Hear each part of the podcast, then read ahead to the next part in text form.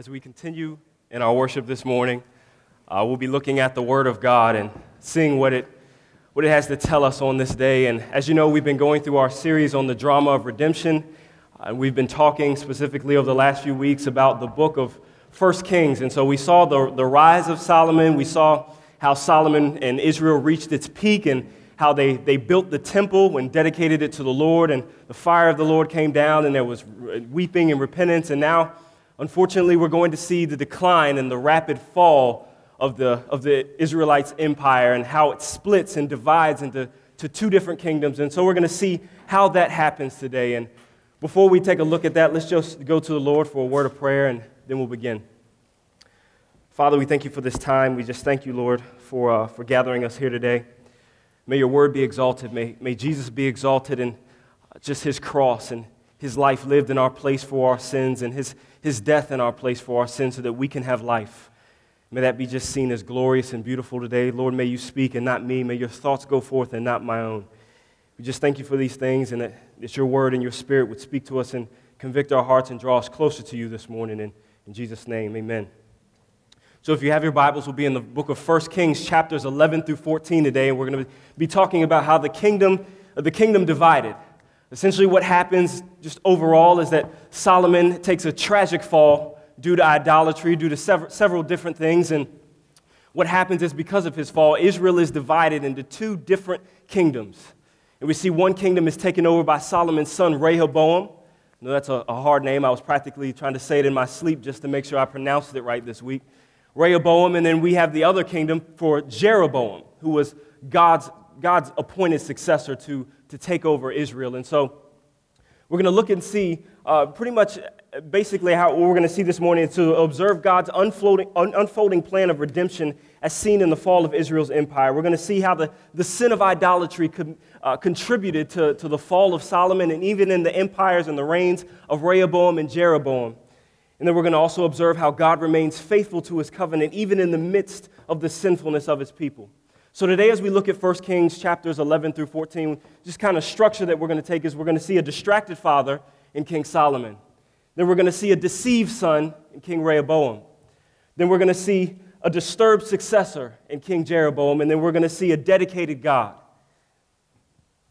So, as you know, we looked at 2 Samuel chapter 7, verses 12 through 17 the last few weeks, and we've seen that this verse is, is central to what's going on in this passage. And as we come to this point in, in, in the book of 1 Kings, in this, in this account, we see that 2 Samuel 7, 14 through 15 describes it by saying, as you remember, this is the Lord talking to David through the prophet Nathan, saying, I will, talking about Solomon, saying, I will be to him a father, and he will be to me a son. And when he commits iniquity, I will correct him with the rod of men and the strokes of the Son of Men, but my loving kindness shall not depart from him, as I took it away from Saul, whom I removed from before you. Well, this and what we're going to look at this morning, this is the win. This is the when Solomon commits iniquity, and this is the when God corrects and brings judgment on his people. So we take a look this morning at a distracted father. And if you look at 1 Kings chapter 11, verses 1 through 43, we see uh, Solomon's fall. And if you've read this before, you're familiar with it. You know how, what it, the things that occurred that happened when Solomon fell, how he had so many wives and so many concubines and uh, so much excess of things. But let's, let's take a look at what happens here. Let's take a look particularly at what go, what's going on in Solomon's heart in order for these things to take place. We see in 1 Kings chapter 10, verses 14 through 29, just a whole list of things that, is going, that are going on. We see Solomon at the peak of his empire. We see that he's built the temple, that he's got gold in excess, he's got, he's got financial success, he's got economic success, he's even got spiritual success in building a temple like with, with all of these materials and resources that, that no kingdom has ever had. But as we seen in, in two weeks ago when we were taking a look at Solomon, we saw that he was still with sin. He still was sinful, and we saw some of the compromises he made in taking a wife from Pharaoh's daughter and in making an alliance with Egypt and sort of making these small compromises. Well, now we see these compromises enlarged. We see these compromises and these sins now just taking a greater weight and a greater toll on his empire. We see how Solomon's heart begins to wander away. Well, in chapter 10, verses 14 to 29, how do, where do we see this? We see that the, the compromise and the sin is that the word gold is used 11 times in between verses 14 to 29. Solomon had two tons of gold brought in for, for him. He had gold artifacts, a gold throne, gold cups, gold plates, gold utensils, gold chairs, gold tables. Gold gifts were brought to him. We also see in verses 28 and 29 of chapter 10 that Solomon is now importing horses and chariots from Egypt. Even more horses and chariots. And then if you look at chapter 11, verses 1 through 3, it says, Now Solomon loved many foreign women along with the daughter of Pharaoh, uh, Moabite, Ammonite, Edomite, Sidonian, and Hittite women. From, na- from the nations concerning which the Lord had said to the people of Israel, You shall not enter into marriage with them, neither shall, neither shall they with you, for surely they will turn away your heart after, after their gods. Solomon clung to these in love. He had 700 wives, princesses, and 300 concubines, and his wives turned away his heart. For when Solomon was old, his wives turned away his heart after other gods, and his heart was not wholly true to the Lord his God, as was the, as was the heart of David his father. And so, for Solomon went after the Ashtaroth, the goddess of the Sidonians, and after Milcom and the abomination of the Ammonites. So Solomon did what was evil in the sight of the Lord and did not wholly follow the Lord as David his father had done. So we see all this, this excess of gold, this excess of silver. We see this, this returning and going back to Egypt, getting horses and chariots and forming these alliances with Egypt and with many other nations, which can be a good thing, but particularly they went back to Egypt. And then we saw that Solomon loved many foreign women. You know, you hear many commentators are looking at this passage and they say, well, this is, this is a political thing that's going on. Solomon is, is marrying these women because he wants these political ties in order to, to do, conduct trade and con, to conduct business. But we see Solomon's affections. We see that this wasn't just a political strategy or a political move, but he, he clung to these women in love. And he clung to their gods in love. And if you look at 1 Kings chapter 3, verse 3, you see how Solomon started off and that he loved the Lord. And as, his, as we see his decline, we see that he loved these women. He loved their gods, and his heart was turned away. So it reminds us of what, what we saw in Deuteronomy chapter 17, where the Lord is talking about Israel and their king and essentially what not to do. And he says, he's talking about the king in Deuteronomy 17, verses 16 and 17, saying, Only he, the king, must not acquire for himself many horses or cause the people to return to Egypt in order to acquire many horses. Check. Since the Lord has said to you, You shall never return that way again, and he shall not acquire many wives for himself. Check. Lest his heart turn away. Check. Nor shall he acquire for himself excessive silver and gold. Check. So Solomon, it's like he, in this turning away and his heart being turned from, from the Lord to these other gods, that he's completely forgotten God's law. He's completely forgotten God's word and that he should obey it. His compromises and his, his short stepping over the line has now brought him to a place where his empire is in peril. So ultimately, what we want to see here is what began as a small compromise resulted in the loss of Solomon's empire. But Uh, we see all these decisions. We see all these external things going on with Solomon, and we see his decisions in serving other gods and building altars with them and having this excessive gold and silver and horses and chariots. But what's going on in Solomon's heart? If we could sit down with Solomon like we did two weeks ago and just, just have a conversation with the, the most interesting man in the world, the, the wisest man in the world, and just ask him, listen, why? Why, Solomon? What, what's going on on the inside for when you made these decisions? I mean, you started off well and everything was great, but, but really, what's, what's going on in the heart? I imagine he'd probably say something like that's found in Ecclesiastes chapter 2, verses 1 through 10. If you want to turn there, I, will go ahead and begin reading. If, if we were to sit down with Solomon, he'd probably say this as to why he, he went this route. I said in my heart, Come now, I will test you with pleasure. Enjoy yourself. But behold, this was also vanity. I said of laughter, it is mad, and of pleasure, what use is it? I searched with my heart to how to cheer my body with wine. My heart still guided me with wisdom, and how to lay hold on folly till I might see what was good for the children of man to do under heaven during the few days of their life. I made great works. I built houses and planted vineyards for myself. I made myself gardens and parks and planted, planted in them all kinds of fruit trees. I made myself pools from which to water the forest of growing trees. I brought male and female servants. I had slaves who were born in my house. I also had great possessions, herds and flocks, more than any who had been before me in Jerusalem. I also gathered for myself silver and gold and the treasure of kings and provinces. I got singers, both men and women, and many concubines, the delight of the children of men. So I became great and surpassed all who were before me in Jerusalem. Also, my wisdom remained with me. And whatever my eyes desired, I did not keep from them. I kept my heart from no pleasure, for my heart found pleasure in all of my toil, and this was my reward for all of my toil. Then I considered all that my hands had done and the toil that I had experienced in doing it, and behold, all was vanity and a striving after the wind, and there was nothing to be gained under the sun. So we see that Solomon's end in pursuing these different choices that he's made that end up resulting in the fall of his empire is all after pleasure. Pleasure is Solomon's end, pleasure is Solomon's goal. I want to see how much pleasure I can get so I can see what's good for the children of man. I want to go after pleasure. I want to go after joy. I want to go after fulfillment. I didn't keep my eyes from any sort of pleasure. I didn't keep my heart from going after whatever I wanted because I wanted to test and see how much is too much. How much is enough? Will I be fulfilled? And ultimately, it's vanity. Solomon's quest was for pleasure and joy in this life. His search for pleasure outside of God destroyed him and caused him great pain, and, and it resulted in the loss of his empire. The question for us this morning is Is this your pursuit? Do you feel as though your life will have meaning, will have purpose, and will have meaning in, a, in something? Uh, is, is your goal pleasure? Whether it's pleasure in a, in a job, in a, a relationship, in something you can achieve, or something that you can do. Do you feel as though your life will have meaning only when you find pleasure in something. The, the next thing we can learn from Solomon is that this is a man who had everything. He had everything the resources, the, the gold, the silver, the wealth, the people, the connections, the power, the money, everything. And yet he was still unsatisfied. No pleasure could still fill his heart, nothing. You and I, we don't, we don't have all these things. We just, we're easy to please, you know?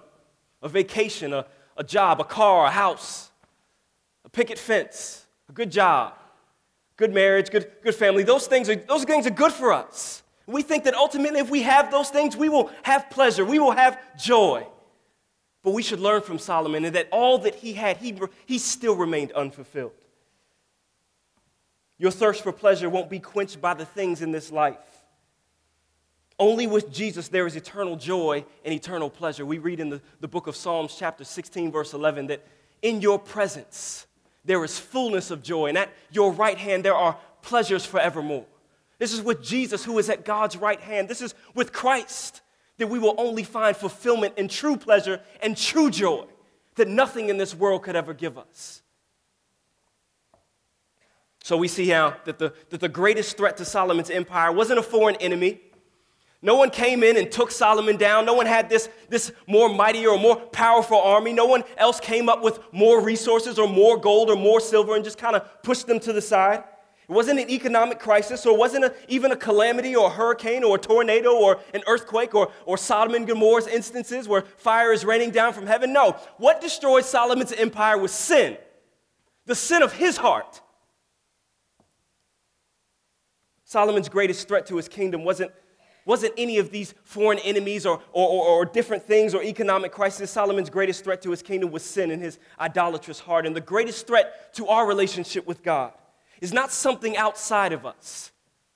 It's not something uh, beyond you or something outside of you that if that happens to you or this happens to you, then you just don't know what's going to go on. The greatest threat to our relationship with God and our orientation with Him is, is our sin is our idolatrous heart, that we will somehow put something above Him, that we will somehow try to seek or find pleasure or joy or satisfaction in something else besides Him. Also, we see that Solomon was the wisest man who ever lived. And he was susceptible to sin's enticement. Sin turned humanity's wisest man into a fool. This was the, the guy who had, remember two weeks ago, he had a, a breath of knowledge like the sands of the seashore. And he probably thought he was, was a lot smarter and a, too clever. He said here in Ecclesiastes that I still had my wisdom with me. Now, I, I pursued these things, but I still had wisdom. I was, I was keeping it in check, in modesty. Sin turned Solomon into a fool. And it'll do the same thing to you and I. So the application for us is to not think that we're smarter than sin. Don't think you're more clever to, that, that, you'll, that you won't fall in sin's enticements and sin's snares. No, sin, it's, it's been around for a while. It deceived Adam and Eve, and it will deceive you and I. It deceived Solomon, and it will deceive you and I. Let's not think that we are somehow more high, more high or more mightier or too clever for sin, because sin will make us fools like Solomon if we give into its enticement and fall into its traps. 1 Corinthians chapter 10, verses 12 through 14 it tells us, therefore, let anyone who thinks that he stands take heed lest he fall. Like, examine yourself. If you think you stand, take heed. Look around lest you fall. Not because of anything outside of you, but because of the sin within you. John Owen, a, a famous Puritan, noted that we should be killing sin before it kills us. Paul says in 1 Corinthians chapter 10, verse 14, therefore, my beloved, flee from idolatry. So next we see in 1 Kings chapter 11, we see the fall of Solomon in verses 9 through 40. We see as the consequences to Solomon's disobedience are, are that God raises up these enemies. So now we see the Prince of Peace, the guy who everybody used to like, God is now sovereignly raising up enemies as a consequence to Solomon's disobedience. And we won't take time to go through exactly who these enemies are, but you can see them in verses 9 through 40. But we do want to point out one of those enemies who, who God raised up. And this, this guy was named Jeroboam. Jeroboam was in charge of Solomon's workforce. It says that he was able and that he was industrious. And what happens is uh, Solomon uh, appointed Rehoboam to be captain of his workforce. And as Rehoboam's going outside of Jerusalem one day, he encounters a prophet named Ahijah. And Ahijah tells him, Listen, God has appointed you to take over 10 tribes of Israel's kingdom. God is saying to, to Jeroboam that through, through the prophet that I'm going to split the kingdom and you're going to take 10 tribes because of Solomon's disobedience and going after other gods.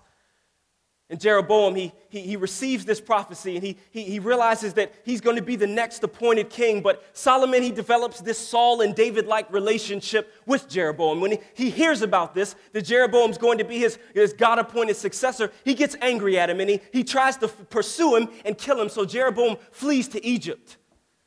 And we see that Jeroboam, later on, that Jeroboam's time in Egypt ends up having a, a great implication on his reign and his rule. But Jeroboam was chosen by God to be king of Israel, and because of this, Solomon sought to kill him. So we see now that how does this, how does this division of the kingdom happen? We see that God has, has taken away the empire from Solomon, although not completely. We'll look at that a little bit later on. But we see how, how does this division of the king, kingdom happen? See that Rehoboam, we see next that he believes that he's going to be king and that all Israel is going to come up under him, but God has a different plan. He's told Jeroboam previously beforehand that the kingdom is going to split, it's going to divide, although not in the days of Solomon, but in the days of his son. So, how does this happen? Well, as we take a look at 1 Kings chapter 12, verses 1 through 24, we see that it happens through the foolishness of man and, it, and through the sovereignty of God. So, next we see a deceived son in Rehoboam. And we just want to give a, a timeline from, uh, from 1 Kings chapter 12 of Rehoboam's reign. We just want to give a timeline of what's going on. And 1 Kings chapter 11, verse 43 ends with this. It says, And Solomon slept with his fathers and was buried in the city of David his father, and Rehoboam his son reigned in his place. If you look at Rehoboam, and the Bible doesn't really talk about too much about Solomon's other children or if he had any other children, but Rehoboam is talked about as being his son. Sure, it's not his only son, but it, this was his son. So if you can imagine Rehoboam's growing up and his, his coming up, he was 40 years old when he took reign. And you can imagine him sitting at the feet of Solomon as a young boy, hearing these proverbs from Solomon, hearing things like this My son, if you receive my words and treasure up my commandments with you, making your ear attentive to wisdom and inclining your heart to understanding, then you will understand the fear of the Lord and find the knowledge of God. Rehoboam, incline your ears to what God's saying, obey his commandments, but Instead, Rehoboam rejects his father's instruction and then rejects God. We see Rehoboam as a deceived son. And we see in verses 1 through 15 of chapter 12, we see Rehoboam's rise to power. He goes to Shechem and he goes and has this meeting with everybody because they want to make him king. And, he's, and instead, he, he goes through and, he, and, and one request that they have of him, Jeroboam, he comes back from Egypt around this time. And the one request that the people have of Rehoboam they said, well, We're willing to make you king, but Solomon has, has put this oppression on us. Work has been really hard. Things have not been going well. We, we just want to light a load, and we will serve you, Rehoboam. Just, just lighten the load a little bit. So Rehoboam says, Okay, let me take three days to go get some advice about this, and I'll, I'll come back to you with an answer.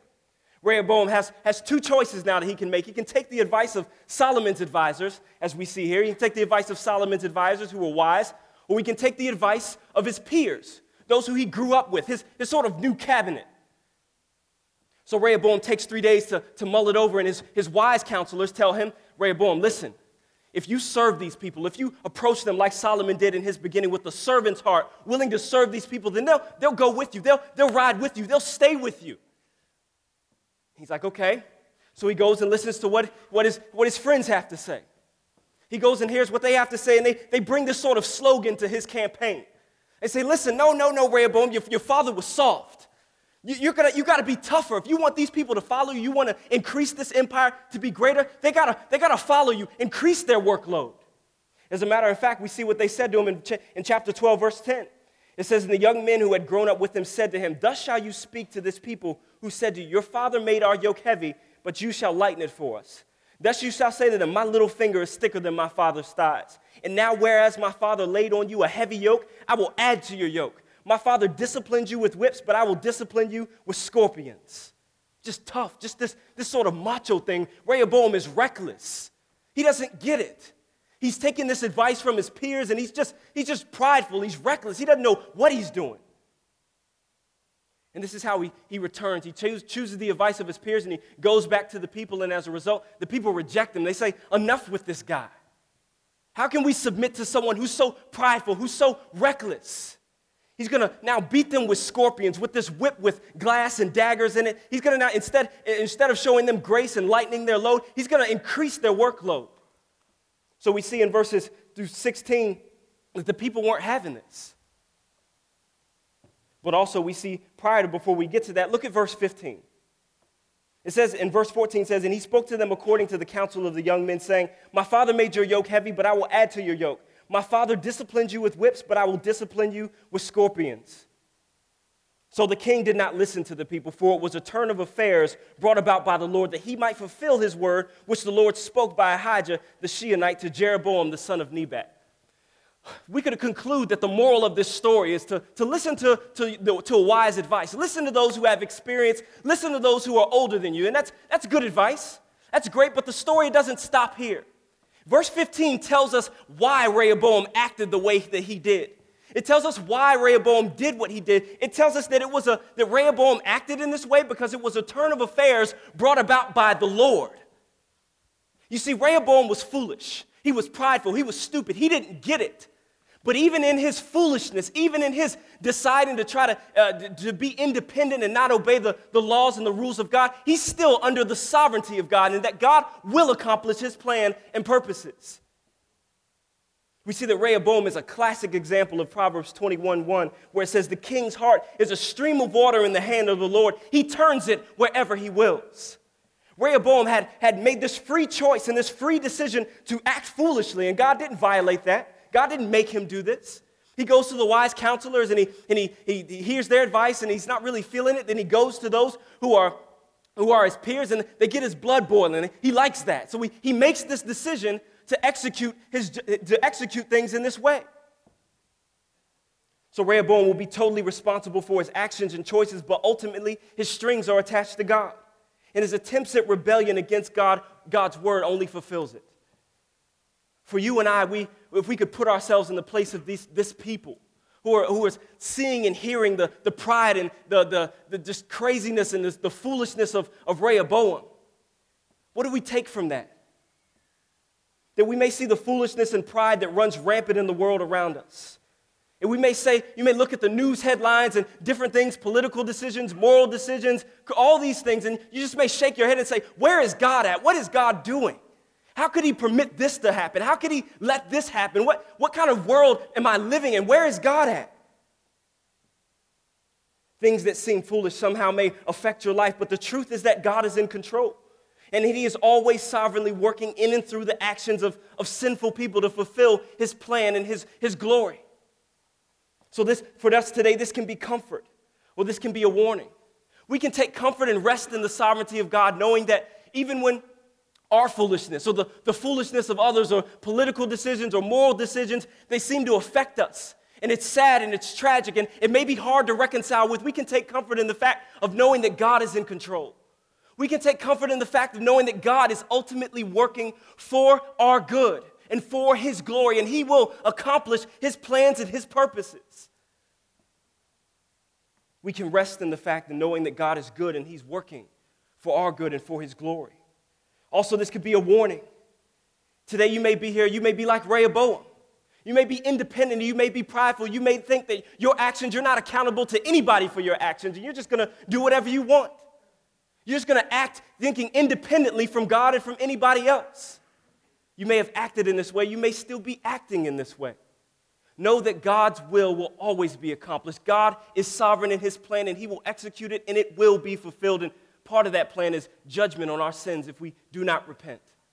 Rehoboam is responsible for his actions. And you and I, when we are independent and prideful and foolish and thinking that we don't have any accountability to anyone else, our, our strings are attached to God. We will be responsible for our actions. And God is swift in the execution of his justice if we do not repent. What will be your response to God's absolute sovereignty?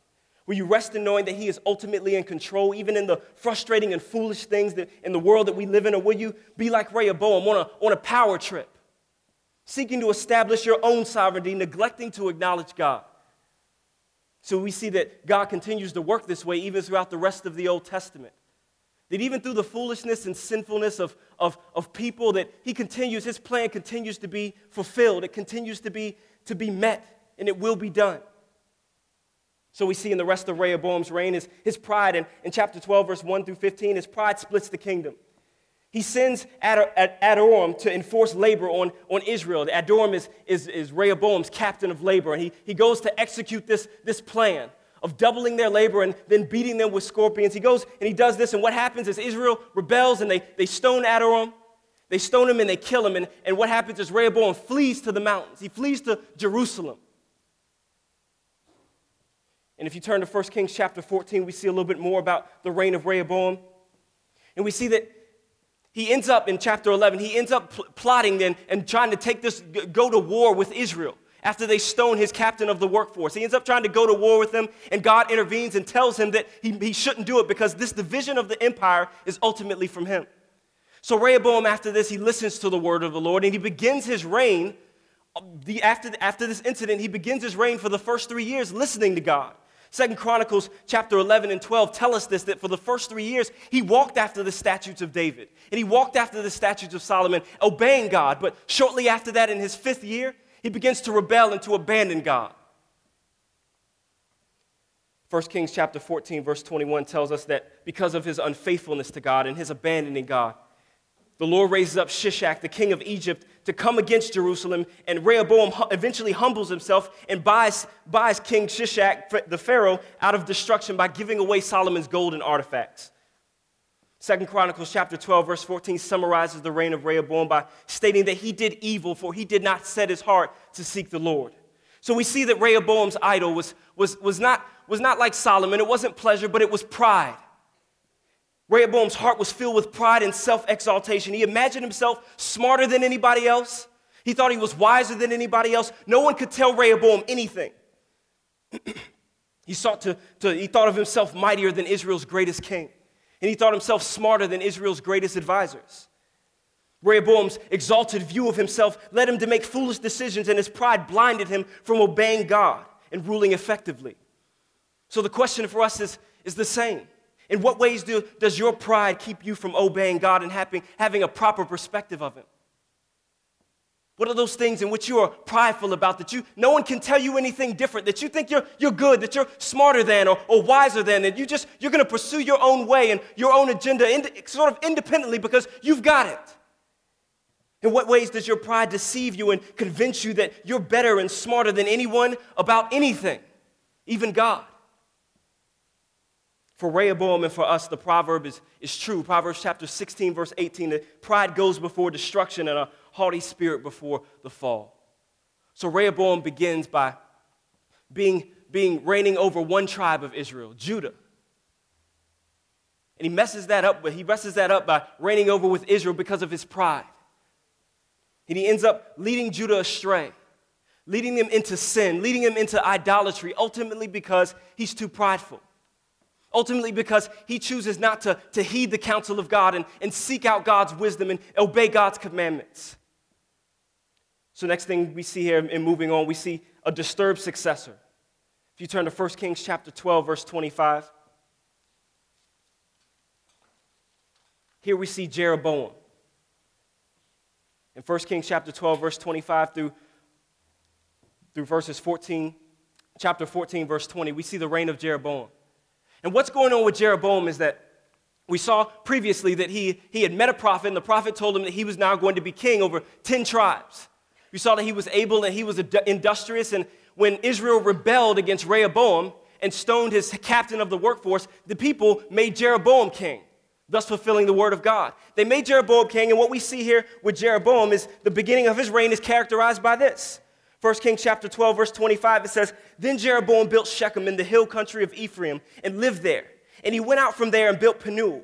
And Jeroboam said in his heart, Now the kingdom will turn back to the house of David. If this people go up and offer sacrifices in the temple of the Lord at Jerusalem, then the heart of this people will turn again to, to their Lord, to Rehoboam, king of Judah, and they will kill me and return to Rehoboam, king of Judah. So the king took counsel and made two calves of gold, and he said to this people, said to the people, You have gone up to Jerusalem long enough. Behold your gods, O Israel, who brought you up out of the land of Egypt. And he set one in Bethel and he put the other in Dan.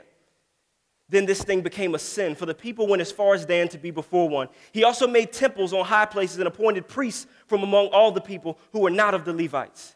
And Jeroboam appointed a feast on the 15th day of the eighth month, like the feast that was in Judah, and he offered sacrifices on the altar.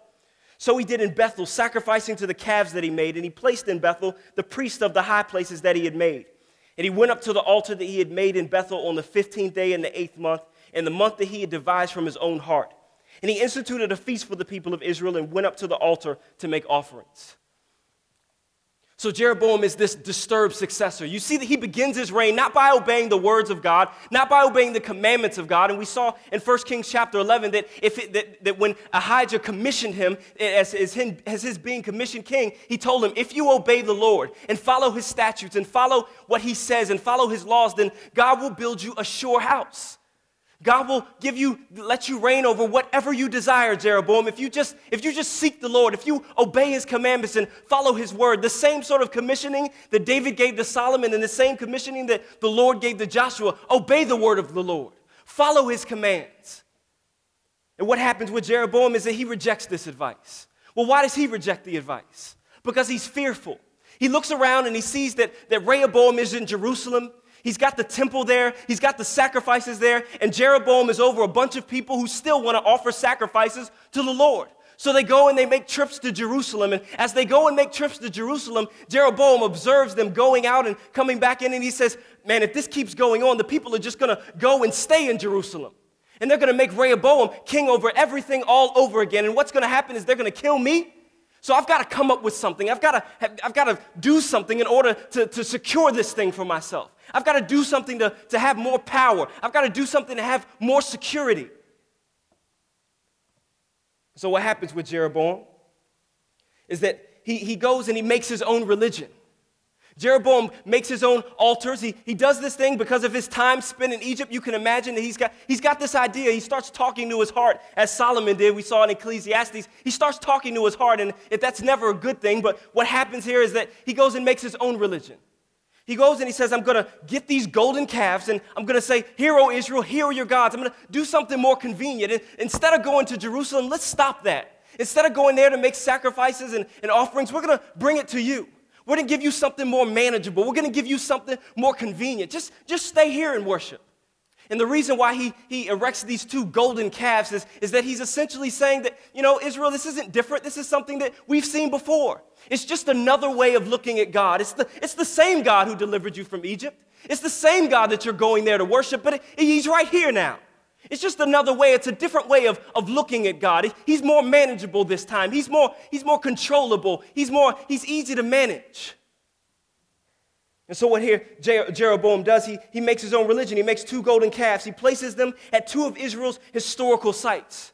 Just like Jerusalem was the place where God set his name and set his glory, uh, Jeroboam goes and places these two golden calves at two historical sites, saying, Well, you can still go to a place where your, where your ancestors went to worship. He makes his own temple and he appoints his own feasts. He creates a feast one day after the Feast of Tabernacles in Jerusalem. And we saw this in Exodus, where God appointed feasts. Jeroboam makes his feast one month after, and one day after the Feast of Tabernacles in Jerusalem. So, what's going on with Jeroboam? What's going on inside of his heart? What, what, what we see that's going on with Jeroboam is ultimately he wants more control, he wants more power. But what lies beneath that is fear. What lies beneath that is insecurity. See, he doesn't really trust God's word. His idol is precariousness, it's, it's insecurity. He, he can't really stand on God's word because he doesn't feel that it's really going to come to pass. He doesn't feel that God's really going to do what he says, so he's got to take control of the situation. Instead of trusting in the word of God, he turns to religion. And this idol of precariousness is the same thing to you and I because if we fail to trust in the word of God, if we fail to trust in God's promises, if we fail to trust in the finished work of Christ and what God has done for us, then we will ultimately turn to religion. No, you may not serve golden calves, you may not turn to Buddhism or Islam or Hinduism or something like that, but you are turning to a system of works that tries to get your acceptance with God, that tries to control the situation, that tries to get for yourself security. And ultimately, that will turn your heart away from God.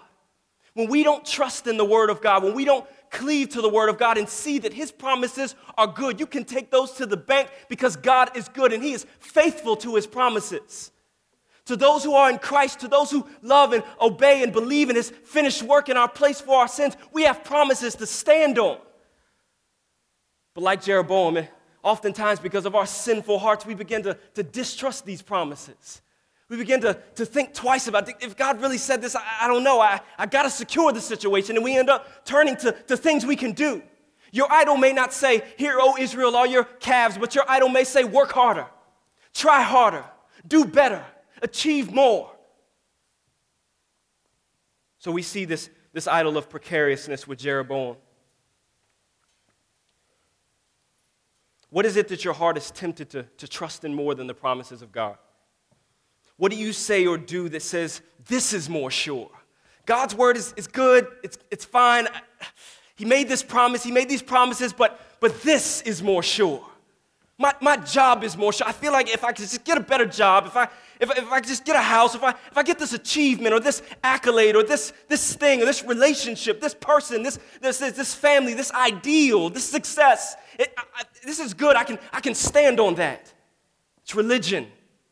You're making your own religion, your own Rayshawn-ism, Joe-ism, Mary-ism, Billy-ism, whatever ism. It's, it's, it's you're making your own religion of, of trying to, to, to, to grant security for yourself, to, to build up security for yourself. What do you say that say or do that says this is more, more sure and this is more sufficient? Matthew Henry says that a practical disbelief of God's all sufficiency is at the bottom of our treacherous departures from Him a practical disbelief of God's all sufficiency is at the bottom of our treacherous departures from Him. Do we believe that God is sufficient? Do we believe that His word is enough, that we can stand on His word? Or will we be like Jeroboam, just precarious, insecure, got to secure something for ourselves? So, with the rest of Rehoboam, we see that he's, as we look at chapter 14, we see that he's confronted twice by prophets. One prophet confronts him and tells him that, that Josiah, a descendant of David who hasn't even been born yet, he calls him by name, will sacrifice Jeroboam's priests on the altars that they have built. We see this in chapter 13, verses 1 through 8. And he tells Jeroboam that the altar will be torn down. The next time a prophet confronts him is, is Ahijah again, and Jeroboam's son falls ill, falls sick. And so Jeroboam sends his wife to go to Ahijah and, and ask what's going to happen to his son. And Ahijah tells Jeroboam that his son is going to die. And as a result, what's going to happen is that ultimately Israel will be punished and scattered from their land because of the sins of Jeroboam. Jeroboam's son will die because of his disobedience to the Lord and his idolatry, and ultimately Israel will be punished and scattered from their land. These 10 tribes will be scattered for the sins of Jeroboam. We see this taking place throughout the rest of the, the Old Testament, God fulfilling his word to Jeroboam. So the next thing that we see here is, is a dedicated God. Turn back to 1 Kings chapter 11. Look at verses 9 through 13. we see a dedicated God. We see that Israel is, is back in this place. The two the kingdoms have divided, they've split. Judah on one hand and the 10 tribes, other 10 tribes of Israel on the other, and they've both fallen into idolatry with their, their first kings.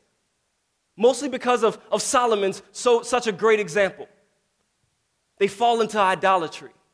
They go after their own things. And Solomon, this ultimately falls back on Solomon. Something that the Lord tells Solomon in 1 Kings. He says, And the Lord was angry with Solomon because his heart had turned away from the Lord, the God of Israel, who had appeared to him twice, and had commanded him concerning this thing, that he should not go after, all, after other gods. But he did not keep what the Lord had commanded. Therefore, the Lord said to Solomon, Since this has been your practice, and you have not kept my covenant and my statutes that I have commanded you, I will surely tear the kingdom from you, and I will give it to your servant. Talking about Jeroboam.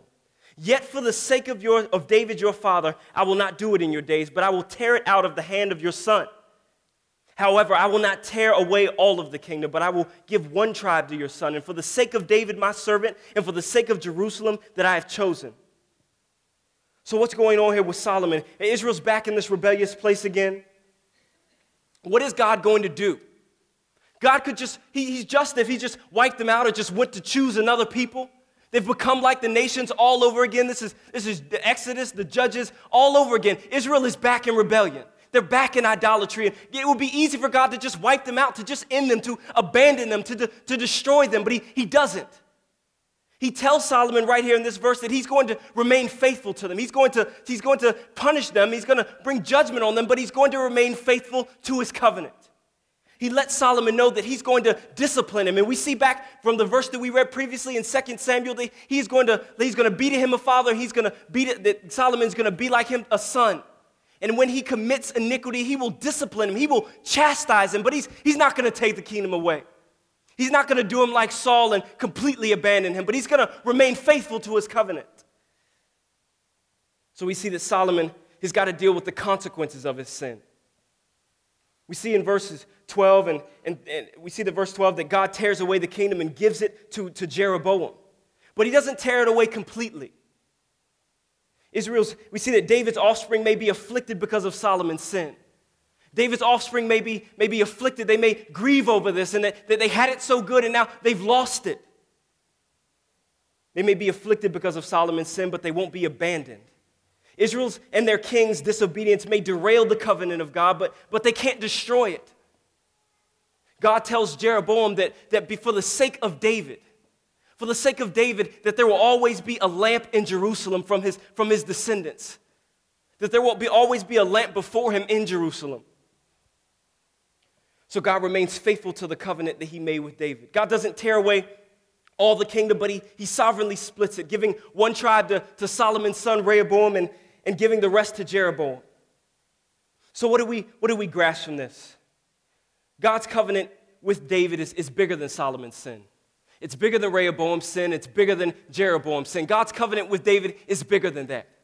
God remains faithful to his covenant, not because of anything that Israel did, not because of anything good that was within their kings, not because of who Solomon was or who Rehoboam was or who Jeroboam was, because they were sinful, they were wicked, they were idolatrous, but he remains faithful to his covenant because he is God, because it is for his glory, before because it is for the good of his people, ultimately because it will be fulfilled in the person of Jesus Christ.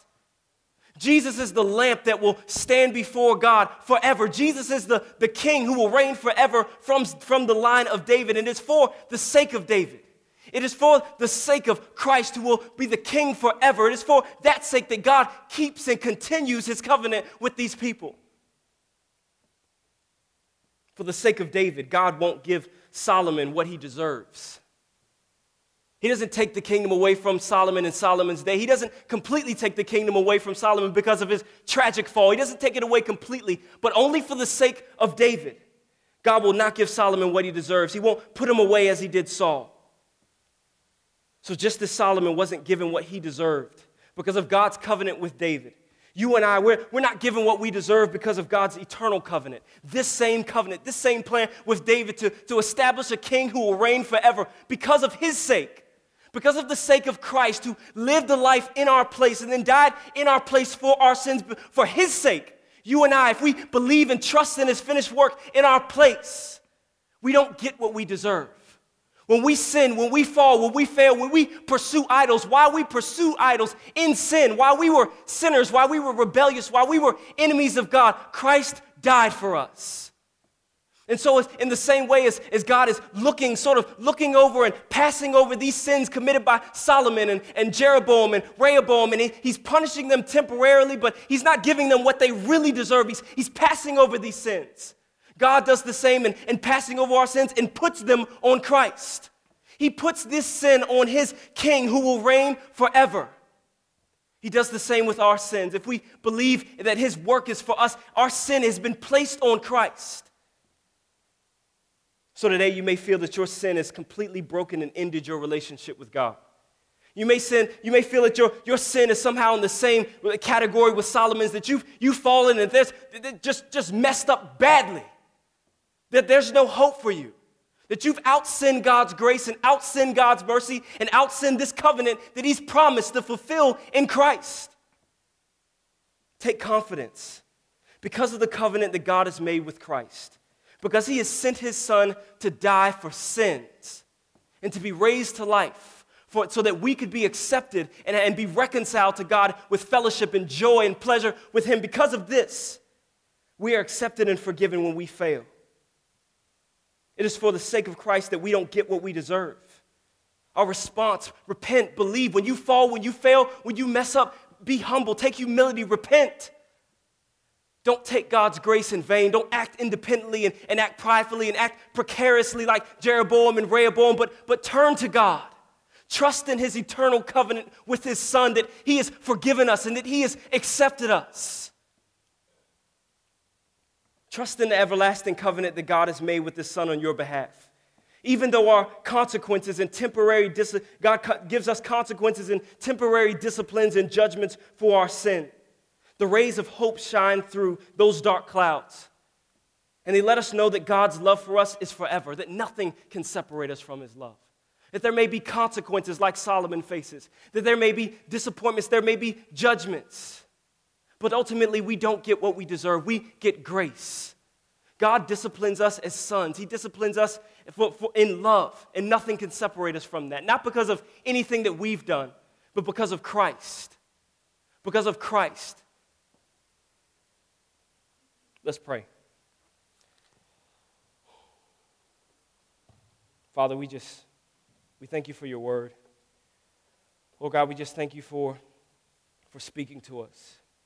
Help us, Lord God, not to, not to cherish idols, idols of pleasure, idols of pride, idols of precariousness in our heart as, as we see that these kings did. But when we do treasure these things, when we have treasured these things, Lord God, help us to turn in repentance. Help us forsake these things and realize that all pleasure is in you, all joy is in you, security is in you, humility and peace and something to boast in is in you, not in ourselves continue to speak to us. Let your Holy Spirit speak to us through your word that He would point us to Christ. Christ, who was the perfect sacrifice and substitute for our sins. If we believe and trust on His finished work, we can know that we've been accepted by you, Lord God, and that we will stand on this. Even, even though we continue to still sin and still fail, we know that we have acceptance and forgiveness ultimately found in you because of Christ and your covenant with Him. We thank you for these things. And in Jesus' name, amen.